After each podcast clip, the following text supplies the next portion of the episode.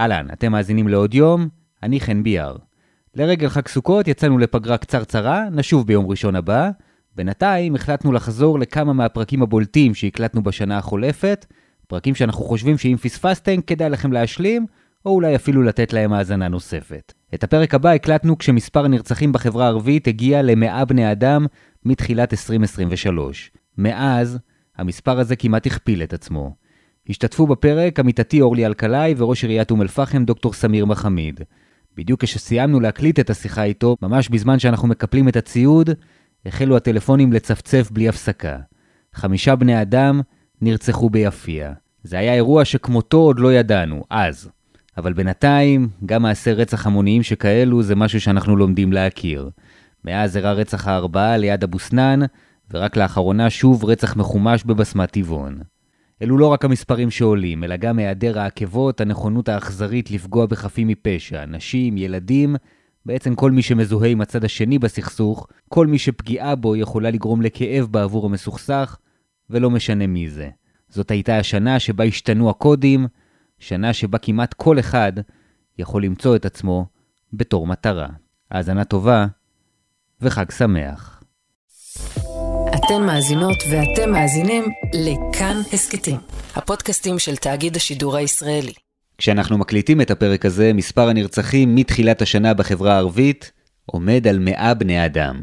עכשיו, כשאתם מאזינים, הוא כנראה כבר גבוה יותר.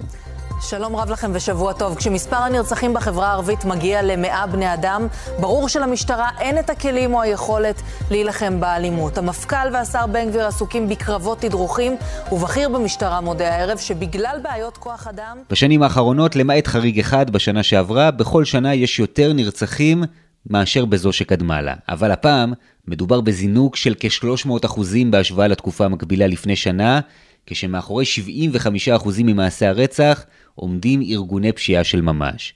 קצב האירועים הוא כמעט יומיומי, והם הופכים נועזים יותר, מזוויעים יותר, בלי ניסיון להימנע מפגיעה בחפים מפשע, בלי קודים, בלי מוסר, שבעבר אפילו בקרב ארגוני הפשיעה, גם לא היה איזשהו מקום מסוים. כל זה נראה כמו אובדן שליטה מתמשך, והוא נתקל בגמגום, בהבטחות לעתיד, ברעיונות חדשים וניסיונות לחשב מסלול מחדש. הוקם אגף מיוחד שאמור היה לא רק לפענח ולהילחם, אלא גם לסכל ולהעצים את שירותי המשטרה לאזרח הערבי. הנה חלפו כמה שנים, והאגף איננו. לאחר מכן מונה פרויקטור ונכתבה תוכנית חדשה, אבל עכשיו אף אחד לא ממשיך אותה, והתשובה האחרונה לאלימות המשתוללת מגיעה בדמות שירות הביטחון הכללי, השב"כ. אנחנו נחושים להילחם בתופעה הנפשעת הזאת. לצורך כך אני אכנס היום ישיבה מיוחדת של משרדי הממשלה והייעוץ המשפטי. כדי לשלב את השב"כ במאמץ ממוקד נגד משפחות הפשע. למרות ששם נראה שלא ממש מתלהבים ולא בדיוק רצים לאחוז את השור הזה בקרניו. וכל זה קורה תחת אש, ונראה מעט מדי, ובעיקר מאוחר מדי. היי, hey, כאן חן ביאר ואתם על עוד יום, הסכת האקטואליה של כאן. לצערי, יוצא לי לפקוד זירות רצח מדי שבוע, לפעמים כמה פעמים, וגם מצבה של אורלי אלקלעי כתבתנו דומה. ביחד אנחנו ננסה לנצל את נקודת השבר הזאת כדי לחזור אחורה אל הניסיונות של מערכת אכיפת החוק להילחם ולשנות את המציאות העגומה בחברה הערבית. איך המציאות הזאת הפכה לכל כך מאיימת, מה הצליח יותר ומה פחות, וכיצד מתקדמים מכאן. ניסה גם ללשכתו של ראש עיריית אום אל-פחם, דוקטור סמיר מחמיד, אחד מהאנשים היותר מעורבים במלחמה הזאת, שלפחות בעיר שלו היה נראה שמצליח לפרקים להגיע להישגים מסוימים, אבל גם הם נשטפו בתקופה האחרונה בתוך גל הפשיעה האדיר. נקבל גם ממנו את נקודת המבט המפוקחת על ישראל של שנת 2023, שלפחות בכל מה שקשור לאלימות ועבריינות, כבר אנחנו יודעים להגיד שתהיה השנה השחורה והמדממת ביותר מאז קום המדינה.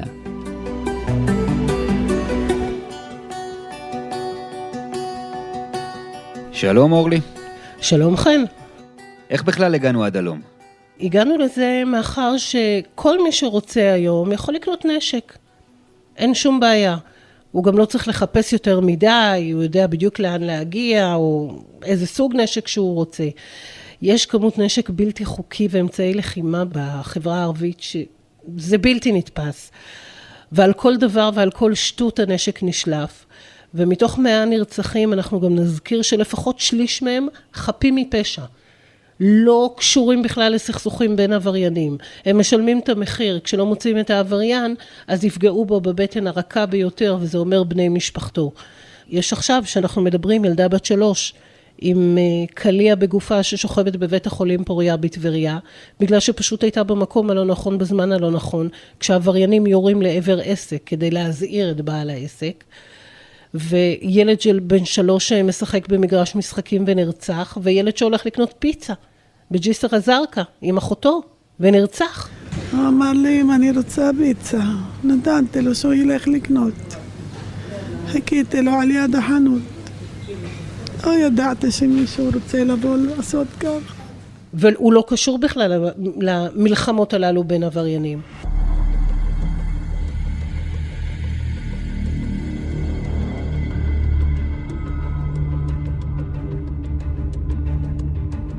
אם אנחנו רוצים להגיע לנקודת ההתחלה, צריך לחזור יותר מעשר שנים, כמעט 15 שנים אחורה.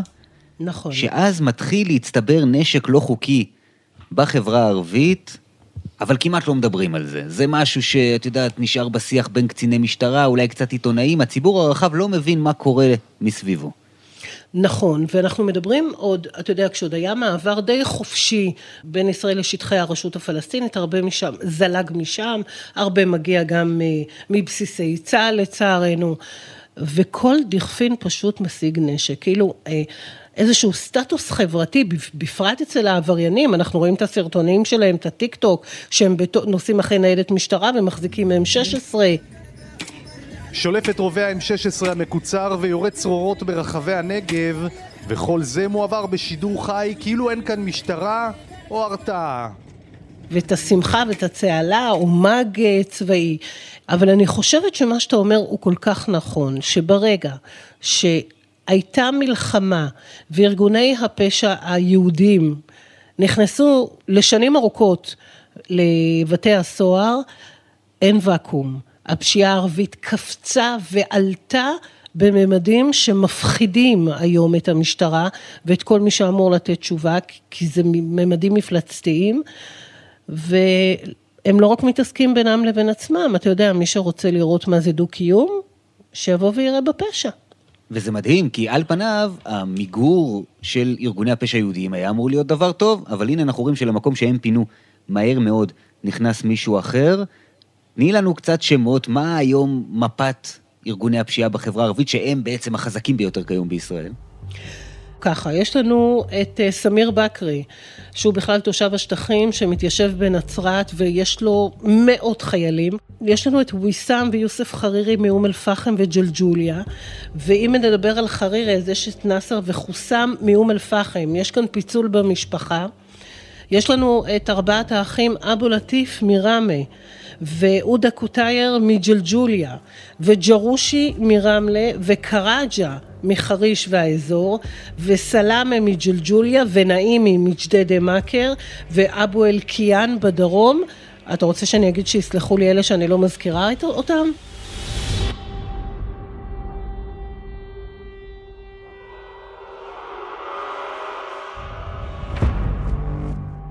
והחל מאמצע העשור הקודם אנחנו רואים עלייה עקבית מאוד משנה לשנה במספר הנרצחים, והנושא הזה מתחיל להעסיק יותר ויותר גם את המשטרה, גם את מקבלי ההחלטות בממשלה, גם את הציבור הרחב, ואז עושים צעד ומקימים אגף, אגף חדש שהוא זה שיהיה אמון על המלחמה בפשיעה בחברה הערבית.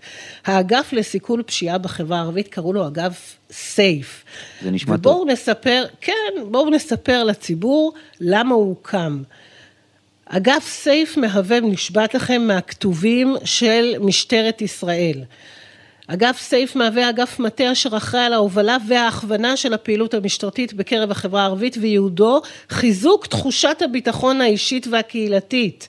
מחלקת סיכול פשיעה במדור אגף סייף עוסקת בגיבוש תמונת מצב ארצית לנושא עבירות אלימות ואמצעי לחימה לשם הכוונה והנחיית הכוחות האופרטיביים במדרגים השונים לחשיפתם, מניעתם וסיכולם.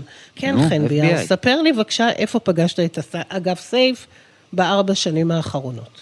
אני אגיד לך, שני הדברים שהכי מדהימים שאני לא מצליח להבין אותם מהרגע שהאגף הזה הוקם ועד היום.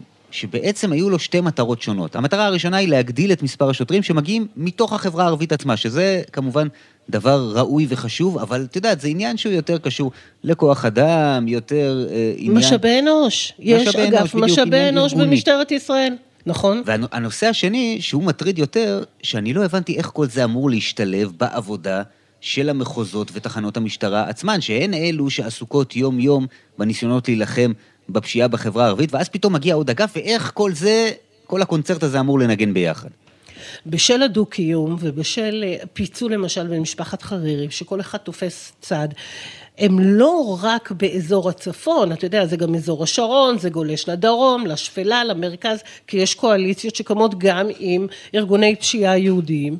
זה היה המקום שאליו היה צריך להתרכז המידע וההכוונה לימ"רים, לימ"ר אה, מחוז מרכז, מחוז צפון, מחוז חוף, הרי זה נושק אחד לשני. מי שמתעסק באזור ואדי ערה ובאזור השרון, שולט שמה ומנסה לגלוש גם לאזור הצפון.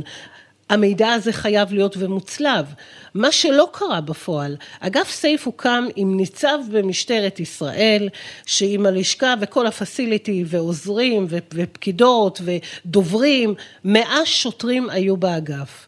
נכון ל-2023 טרם סגירת השערים על האגף, יש שם ניצב במשטרת ישראל, אבל עם 50 שוטרים. הניצב הערבי הראשון, ג'מאל חכרוש, יהיה מיום רביעי ראש מנהלת המגזר הערבי במשטרת ישראל. תפקיד חדש, דרגה חדשה. כתבתנו מיכל וסרמן. ניצב ג'מאל חכרוש, שהזכרת, הניצב המוסלמי הראשון במשטרת ישראל, באמת היה נראה בהתחלה שאין מתאים ממנו לעמוד בראש האגף הזה, אבל בעצם הנפילה שלו מסמלת גם את הכישלון של האגף הזה כולו. נכון מאוד. ניצב ג'מאל חכרוש, אה, הערבי המוסלמי הראשון שקיבל ניצב. הקצין המוסלמי הבכיר ביותר במשטרת ישראל, החל את דרכו כסייר במשטרת חדרה לפני כמעט 40 שנה. הוא בן 59, נשוי ואב לארבעה. המון כתבות, המון כותרות, המון תקווה שבאמת משהו יעשה. הוא מאוד התגאה על זה שיש עלייה במספר הצעירים המוסלמים מהחברה הערבית שמתגייסים למשטרה, אבל בפועל אנחנו יודעים איך ניצב חכרוש עזב את המשטרה, הוא עזב, עזב, כל אחד יבחר את הנוסח המתאים לו, מה שבטוח הוא שכולנו זוכרים את התיעוד ה... מאוד מאוד מאוד לא נעים לחכרוש ולא רק. בזמן שאמון הציבור במשטרה נמצא בשפל, היום מתפרסם תיעוד שבו נראה ניצב חכרוש מדלג מעל קורבן רצח, מתעלם מהאיש ששוכב פצוע על המדרגות וממשיך הלאה בדרכו בלי להושיט לו עזרה, ומיד ראיון עם ניצב חכרוש. במקומו של אה, ג'מאל חכרוש הגיע נתן בונזה. אכן כמה פעמים ביקשנו לראיין את אה, ראש אגף סייף? לא ראיינו. באמת שביקשנו. לא ראיינו. ועכשיו אה, הוא הודיע על פרישתו אה, בחודשים הקרובים, והאגף הזה ייסגר.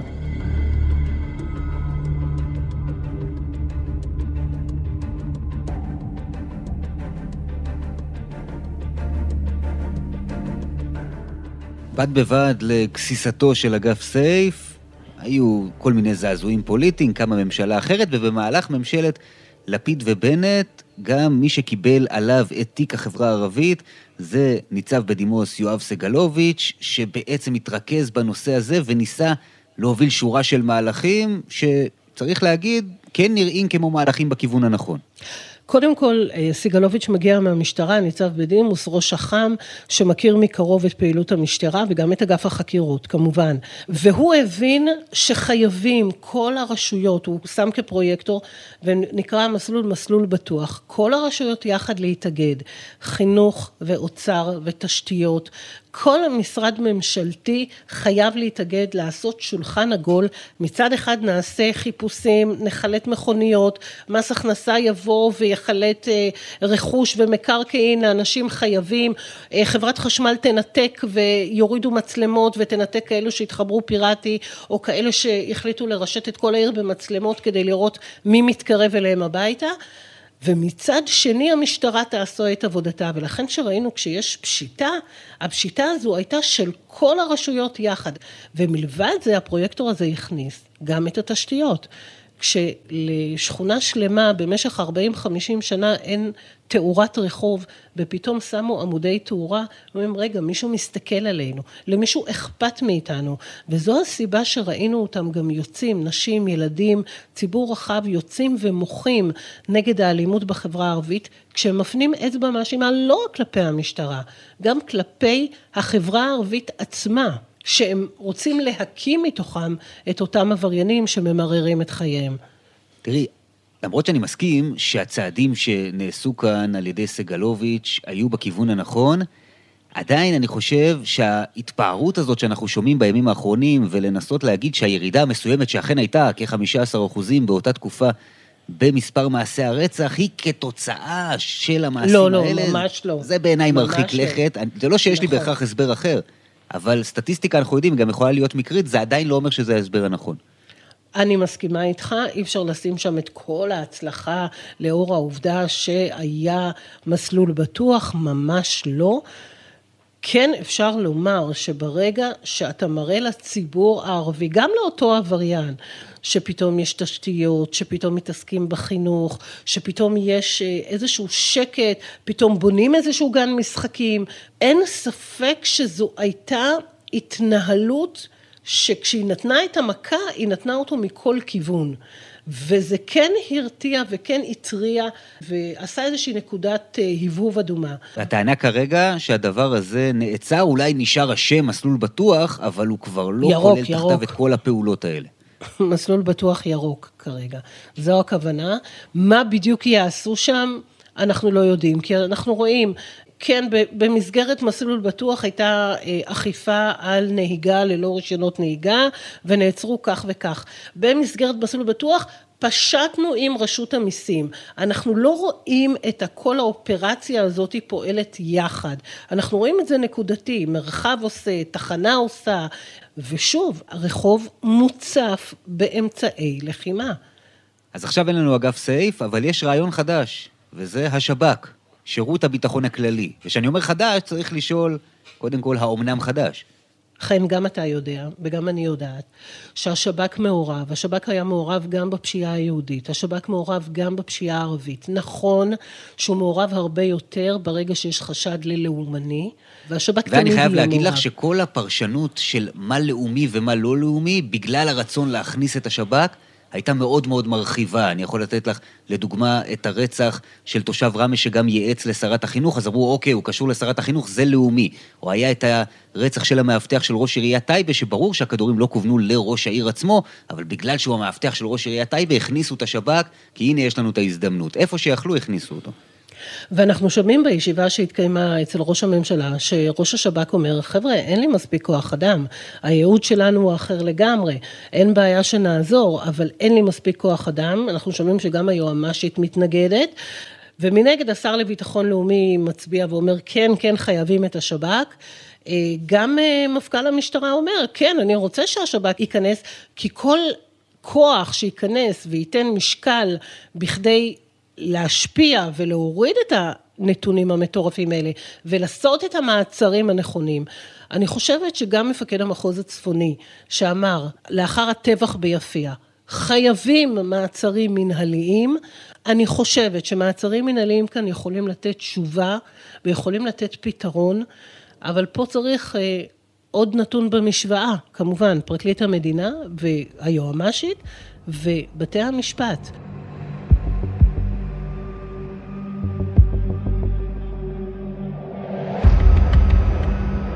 יש טענה שחוזרת כמעט בכל פעם שמדברים, בעיקר עם אזרחים ערבים, עם האנשים שסובלים הכי הרבה מהמצוקה הזאת, והם אומרים, יש חוסר רצון לפתור את הבעיה. אם זה היה קורה אצל היהודים, היו פותרים את זה מיד, אנחנו מכירים היטב את כל האמירות האלה. אני חייב להגיד שאני לא מתרשם שזה ככה, אני מתרשם שהרצון הוא אמיתי, וזה דווקא לא מטריד אותי פחות, זה מטריד אותי יותר. כי אם לא היה רצון, את יודעת, זה עושים סוויץ' בראש, מחליפים אולי כמה קודקודים, ויוצאים לדרך חדשה. אם באמת יש מצוקה שמנסים, מנסים ולא מצליחים לפתור את הבעיה, זה מצביע על כשל שהוא הרבה יותר עמוק, ואי אפשר שלא לדבר, אני חושב, על התפקיד גם של החברה הערבית בתוך העניין הזה, ועל הקושי של המשטרה לפעול בתוכה.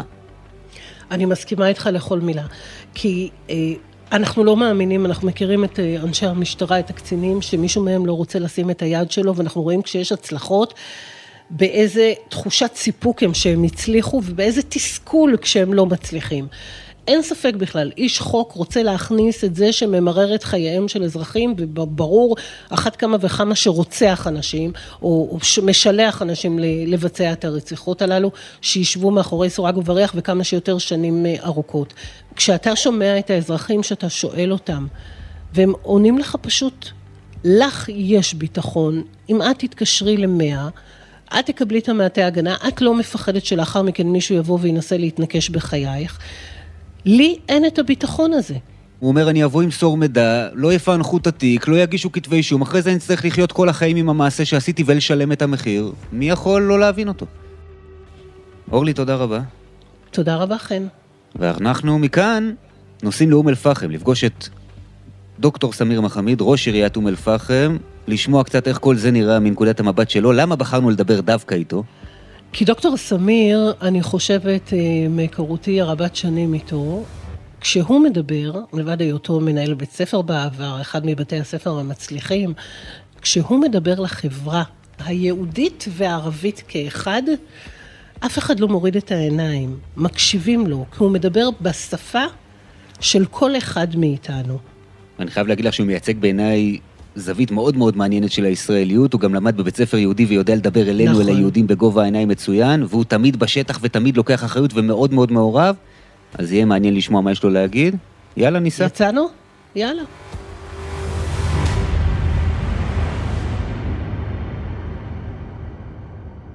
אנחנו עובדים אבל יש מי שמקלקל, כן, יש מי שמקלקל. ואם לפני שנתיים שאלת אותי, אמרת לך שיש אלימות באום אל-פחם שהיא סכסוכים בין משפחות, לצערי הרב היום יותר יש, אה, יש ארגוני פשע שכאן חוגגים לצערי הרב. איך אתה כראש רשות, אתה הראשון שמקבל כמובן את הדיווח על עוד אירוע ירי, על עוד תקרית, אתה אומר, אנחנו עושים. מי לא עושה? איך אפשר כן לעשות? הרי אם כל אחד יעשה בנפרד, לא יגיעו למה שרוצים. תשמעי, אני חושב, קוד, קודם כל, אה, בחלקת אלוהים שלנו אנחנו עושים, אנחנו עושים את המקסימום. את יודעת מה, אני מיסדתי ועדת סולחה. זה שוועדת סולחה מיפתה את כל הסכסוכים שכאן בעיר, וחלק מהם כבר נפתרו והם מאחורינו, כן? אבל מה לעשות, אם רק כמעט עשרה בעינוכים שהמשטרה עושה, אז המשטרה כנראה צריכה לעשות יותר. ויש לה, תאמיני לי, יש לה ארגז כלים, ואני חושב שארגז כלים שמשתמשים בו בחברה היהודית, לא משתמשים בו בחברה הערבית. דבר שני, אני חושב חייבים הממשלה, כל האנשים שעוסקים במלאכה חייבים לתכלל את הנושא. כלומר, זה חינוך, זה רווחה, זה תחבורה, זה דיור, זה כל מה שאפשר לחשוב. כשאתה שומע את הכותרות בימים האחרונים על ניצבים שעוזבים את התפקידים שלהם ועוזבים את המשטרה, ועל אגף סייף שככל הנראה הולך להיסגר. קודם כל, מה עובר לך בראש בזמן שאתה קורא, שומע את זה? תשמע, מצד אחד, אני, אני לא בא לנהל את המשטרה, אבל מצד שני, כל בר דעת יודע שאגף סייף לא, לא עשה כלום. תשמע, לא עשה כלום. אני, הקשר שלי, אני אגיד לך, הקשר שלי היה עם מפקד התחנה, והוא עדיין כמעט יומיומי, עם הממ"ז, עם מפקד המחוז, עם מפקד המרחב. אלה אנשים שהיו מבחינתי כתובת, ועם כל הכבוד, אגף סף, אני רק, אתה יודע מה? רק שהוקם ורק שנסגר, כלומר אה, חשתי בו לצערי הרב, אתה מבין? כל הזמן הזה לא דיברתם? אין יחסי עבודה? שמע, דיברנו, הגיע לכאן ניצב חכרוש אולי פעמיים. אני גם אמרתי לו פעם, במפגש הראשון שלי אמרתי לו, הוא כעס עליי, למה אתה מתבטא ככה? אה, היה לי מפגש אחד עם הניצב אה, שהוא נכנס ועזב, כן? אה, אני, כלומר, הכרתי אותו ממש לכמה דקות כאן ב- בלשכה שלי, ותו לא. זאת אומרת שזה אגף מיותר לגמרי. אני, מבחינתי, הוא היה, תשמעי, עובדה, עובדה, אם, אם, אם הניצב מתבטר והוא אומר את מה שהוא אומר, אז כנראה הוא היה מיותר, וזה מיותר. אתה יודע, הקימו אגף לסיכול ומיגור הפשיעה בחברה הערבית, והנה אתה ראש רשות די רצינית פה בסופו של דבר. שכן מעוניין להיות חלק ולהיות מעורב ולרדת לפרטים ונמצא בתוך האירוע הזה, אומר, תראה, אני אפילו לא מכיר כמעט את הנפשות הפועלות, זה, זה מדהים לשמוע. אני לא מכיר את העשייה של אנשים. עכשיו, אם מישהו יגיד לי שמה הם עשו, מה, מה טבעת האצבע שלהם, אתה יודע מה? אני יותר מופתע, כי אני לא הרגשתי שיש להם טבעת אצבע. לא הרגשתי שלאגף הזה הייתה טבעת אצבע. לא, לא שאין לי הרבה, כלומר, על, על המשטרה בכלל. אני אמרתי, הנושא של פענוחים חייב לקחת אה, סטנדרטים אחרים במשטרה, וזה לא נעשה כמו שצריך בחברה הערבית. ותשמע, כל, כל ילד הרי יודע מי רצח את מי. כל ילד, כל ילד קטן, אתה יודע מה יכול להצביע לך? מלבד המשטרה אומרים לך ראיות. בסדר, אדוני, עם כל הכבוד לראיות, אתה תלך ותמצא את הראיות. אתה אומר, מעשי רצח שהיו כאן, תושבי אום אל-פחם יודעים בדיוק מי עשה אותם. גם השוטרים, אני יודע, גם מפקד התחנה יודע בדיוק מי עשה אותם, תאמין לי. גם הוא, תשאל אותו, הוא יגיד לך בדיוק מי עשה, אבל הוא אומר לך, אין לי ראיות. זה מה שהוא אומר. תושבי אום אל-פחם משתפים פעולה עם המשטרה? אה, תשמעי, אני חושב, השאלה הזאת היא... היא שאלה שלא צריכה להישאל, כי בסיכומו של יום, אנשי אום אל-פחם, כן, הבן אדם הנורמטיבי, הוא רוצה לחיות, הוא רוצה כן לחיות. אבל עם כל הכבוד, אם הוא מרגיש שהמשטרה לא יכולה להגן עליו, אז הוא, תשמעי, אה, הוא, הוא לא, לא, לא ינדב אה, מידע. אני אמרתי, אני אישית, אין לי שום בעיה לנדב את המידע הזה, אם הוא יכול למנוע את הרצח הבא, אתה יודע מה? את הבצוע הבא. וככה תושבי אום אל-פחם מרגישים? שאם כן, הם כן. ישתפו פעולה הם לא מוגנים? הם לא מוגנים. תשמע, אם ילדה, אתה יודע, היה אצלי לא מזמן חיים ביבס, ויושבת ראש מועצת תלמידים אומרת לו במפורש, אומרת לו, אני מרגישה יותר בטוחה בעפולה ובחדרה. זה חורה לי, תשמע, אני לא מרגיש טוב עם האמירה הזאת, גם כשאני אומרת עכשיו, אני מאוד מאוד אומר את זה בהתרגשות, כי אני רוצה באמת ובתמים שהילדה הזאת תרגיש כאן בטוחה. ואנחנו עושים את הכל כדי שהיא תרגיש בטוחה, אבל מה לעשות? יש מי שמנסה לעשות מאום אל-פחם זירה לפשעים שלו ולבעיות שלו.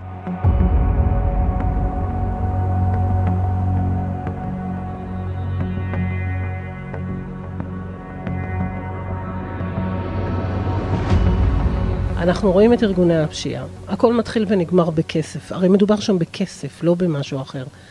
מאז הקורונה, אתה ראית את הגרף עולה שלהם מבחינת ההתנהלות שלהם, לא רק באום אל-פחם, בכל היישובים. אתם מדברים הרי ראשי הרשויות. אבל הגרף הזה, אם את זוכרת, הוא ירד. אני לא, אני לא מאלה שהצביעו לממשלה הקודמת, אבל לפחות, את יודעת מה, סגן השר תכלל משהו, סגן השר הקודם, יואב סגלוביץ', תכלל משהו. מסלול בטוח התחילו, ואת יודעת מה, הרגש, את יודעת מה, גם בשיח בתוך החברה הערבית, הרגש שקורה משהו. השיח היה שוואלה, יש הרתעה.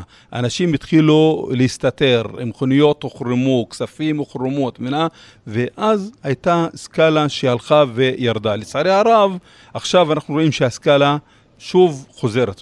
תשמעי, מסלול בטוח, ממשלת ישראל, עם כל הכבוד, אני, היית, אני גם הצעתי את זה למנכ"ל משרד אה, ראש הממשלה, הייתי אצלו יום שני, והצעתי, אמרתי לו, עם כל הכבוד למשחקי אגו, בוא תאמצו מה שעבד, מה שעבד טוב, תאמצו אותו.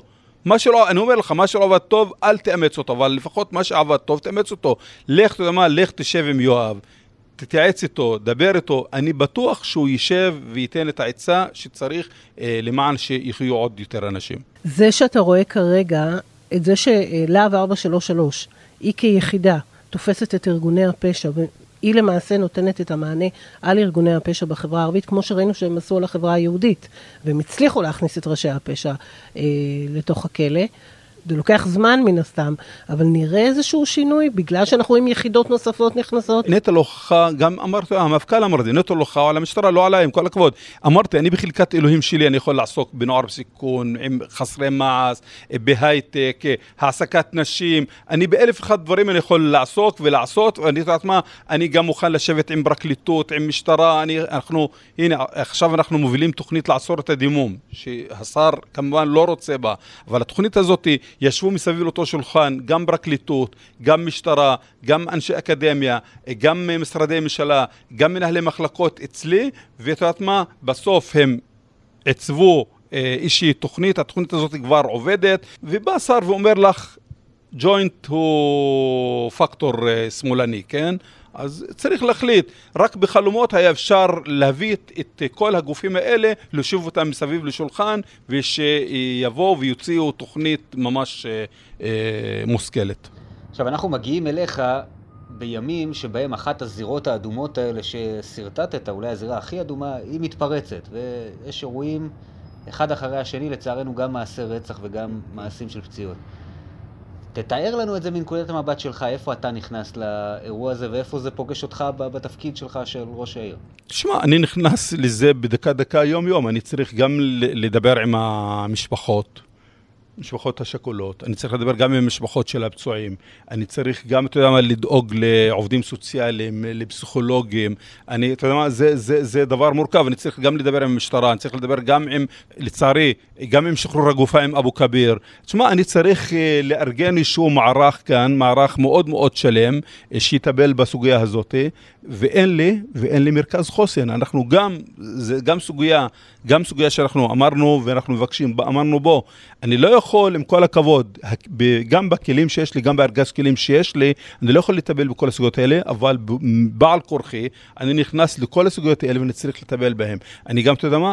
אני צריך ללכת בין הטיבות גם בדברים האלה. מה שאתה אומר למעשה, אתה פועל פה, מוציא משאבים שיכולת לתת אותם במקום אחר, בכדי לעשות את כל מה שתיארת, להביא עובדים סוציאליים, לסייע, לעזור, אז זה נלקח ממקום אחר. ברור, האנרגיות שלי, האנרגיות שלי, במקום לחשוב אסטרטגית, במקום לתכנן, במקום לחשוב על העיר, מה אני עושה, איך לפתח את העיר. כן, תשמעי, אנחנו גם עושים, כששואלים אותי מה ההבדל בין ראש רשות בחברה הערבית ליהודית, אני אומר לו, רק הבדל קטן. ראש רשות בחברה הערבית צריך לעסוק בכיבוי שרפות. ראש רשות בחברה היהודית בדרך כלל עסוק באסטרטגיות. אז אני גם יוצא מהתחום הזה של כיבוי שרפות, ולצערי הרב אני עסוק בהרבה בכיבוי שרפות, אני לא אטאטא את הדברים, אבל אני גם יוצא מהנישה הזאת למקום של אסטרטגיות, כי ליישוב הזה מגיע מגיע לחיות בצורה הכי הכי נורמטיבית ומיטבית, ולזה אנחנו, אמרתי, הכנו תוכנית אסטרטגית למיגור האלימות, אבל אנחנו הכנו תוכנית אסטרטגית כללית לעיר. אנחנו הכנו תוכנית אב לנושא של בריאות, אנחנו הכנו תוכנית אב לנושא של ספורט, כלומר, אנחנו גם עובדים בהרבה מישורים, כי אנחנו רוצים לצאת מהבועה הזאת של כיבוי שרפות ושל המכה שאנחנו נמצאים בה. אבל איך עובדים כשיד אחת קשורה ולא משחררים לך אותה, כי אתה לא מקבל את התקציבים, וגם עם מה שיש לך, אז אומרים לך, רגע, רגע, רגע, לא עם הגוף הזה, כן עם הגוף ההוא, כמו שאתה אומר, עד שכבר הושבנו את כולם ועד שהגענו, איך ממשיכים ככה? אז קודם כל אנחנו נחושים, הספר שעכשיו אני קורא כוחה של נחישות. ונחישות, בלי גם לקרוא את הספר, אנחנו נחושים. ואנחנו לא מוותרים לאף אחד, גם לא לעצמנו דרך אגב. קודם כל אני לא מוותר לעצמי, אבל במקביל אני לא מוותר לאף אחד, לאף משרד ממשלתי, גם שהיום בתקופה הזאת הרבה מתעלמים מאיתנו. אנחנו נמשיך לדפוק את הדלתות, לא נוותר לאף אחד, וכי את יודעת מה, אף אחד לא עושה איתנו חסד. זה זכות ש, שלנו, זכות של תושבי אום אל-פחם, וכשמדובר בזכות של תושבי אום אל-פחם, אני לא יכול לוותר לאף אחד. אורלי קודם שאלה על יחידות כביכול בכירות יותר במשטרה שנכנסות לעניינים. מה, לא תשאל על השב"כ? תשמע, אנחנו נגד מעורבות של השב"כ, חד וחלק, ואני אגיד למה. אנחנו אזרחים. עם אזרחים חייבים לעבוד בכלים אזרחיים, כן? ולא בכלים ביטחוניים, עם כל הכבוד. הכלי הזה של השב"כ הוא כלי ביטחוני. עכשיו, אם תגיד לי שהולכים לפעול גם בנושא של אלימות, בחברה היהודית, גם עם השב"כ, אתה יודע מה? נגיד לך וואלה אהלן וסהלן. אבל אנחנו אזרחים, אנחנו תושבים, הכלים צריכים להיות כלים אה, אזרחיים, ועם כל הכבוד, אם בנושא של אלימות השב"כ יתחיל לפעול, אז אתה יודע מה, אני לא יודע לאן נגיע עם פעילות של השב"כ. אבל יבואו ויגידו לך, זה נכון, תושבים, אזרחים, הכל נכון, המצב קיצוני, אולי צריך לעשות מעשים קיצוניים. בסדר, עם כל הכבוד, בוא, יש לך ארגז כלים, אתה יודע מה, אני לא צריך להכיר את ארגז הכלים, לך תשתמש בו, כי שנרצח, אני לא רוצה, אני לא רוצה שירצח אף אחד, אבל שנרצח יהודי, אחרי חמש דקות כבר הרוצח ידוע. כנראה כי לא רוצים להשקיע יותר מדי משאבים, אתה מבין? כי כנראה המשאבים הם מוגבלים, והמשאבים אני לא יודע, אתה יודע מה, אני לא אוהב להגיד את המשפט הזה שחיי הערבים הם אה, פחות חשובים, אבל כנראה שזה ככה. אתה מאמין בזה? אני לא, אני לא רוצה להאמין בזה, אתה יודע מה? בתוצאה, המצב עגום, המצב לא טוב. כשאתה יושב איתם בארבע עיניים, אתה אומר להם, תקשיבו לי, אני כל בוקר מתעורר, ולפני שאני אומר תודה לאלוהים שקמתי, אני אומר, רגע, רגע, שהטלפון לא יצלצל עכשיו, שיגידו לי שעוד מישהו נפצע מירי. מי, מי אמר לך שאני לא מדבר איתם בצורה קשה? גם שיש אמון וחברות, זה לא אומר, זה לא אומר שאני לא מדבר בצורה קשה ובצורה... אתה אומר להם את זה. אני כל יום שאני הולך, אפילו שאני נוסעה עם האוטו שלי הביתה, אני לא יודע מאיפה הירי יכול להיות. לא אליי, למישהו שנוסע לידי, זה בכלל לא קשור אליי. מה הם אומרים לך? מה, הם לא רוצים לעשות, הם לא יכולים, זה הכוח שיש להם. מה? אנחנו משתדלים, אנחנו עושים, אנחנו מתאמצים, אנחנו משקיעים, את, את מבינה? ואת הנרצחים סופרים בסוף, לצערי הרב, אנחנו מדברים במספרים, ואני לא אוהב שמדברים במספרים, כי בסיכומו של יום, רק מספר הנרצחים הולך ועולה, את צודקת, חד משמעית.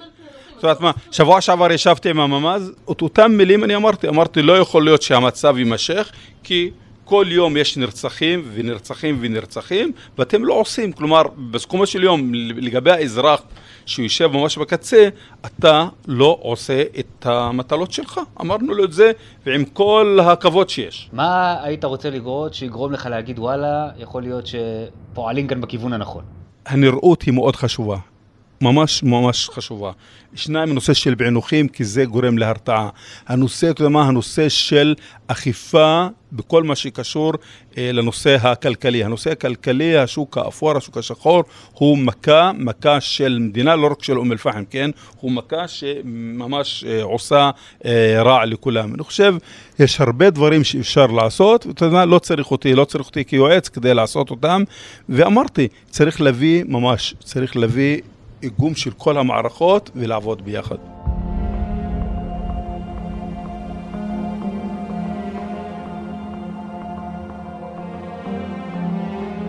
מי שלא מכיר אותך יודע שאתה אדם אופטימי. אתה עדיין אופטימי למרות מה שאנחנו מדברים כאן? אני אופטימי, אני עדיין, אני עדיין אופטימי. את יודעת מה? רובה דרה נפעה. איך אצלכם אומרים? מעז יצא מתוק. מעז יצא מתוק. הלוואי, תודה רבה. אינשאללה, תודה לכם. תודה רבה. זהו זה, עד כאן הפרק הזה של עוד יום, דניאל אופיר ערך אותו, ארז שלום ושרון לרנר על הצד הטכני, תודה מיוחדת לאוסקר טרדלר. כרגיל, אנחנו מפצירים בכם לשתף את הפרק, לדרג אותנו בספוטיפיי ובאפל, אפשר לכתוב לנו בקבוצת כאן הסכתים בפייסבוק, אפשר גם ישירות אליי. חן ביאר בעברית ובאנגלית בפייסבוק, טוויטר, אינסטגרם, מה שתרצו. פרקים חדשים של עוד יום עולים בכל ראשון, שלישי וחמישי, הם, ביחד עם כל ההסכתים האחרים מבית כאן, מחכים לכם בכל היישומונים הרלוונטיים. וגם באתר שלנו. אני חן ביאר, תודה שהאזנתם, נשתמע בהמשך.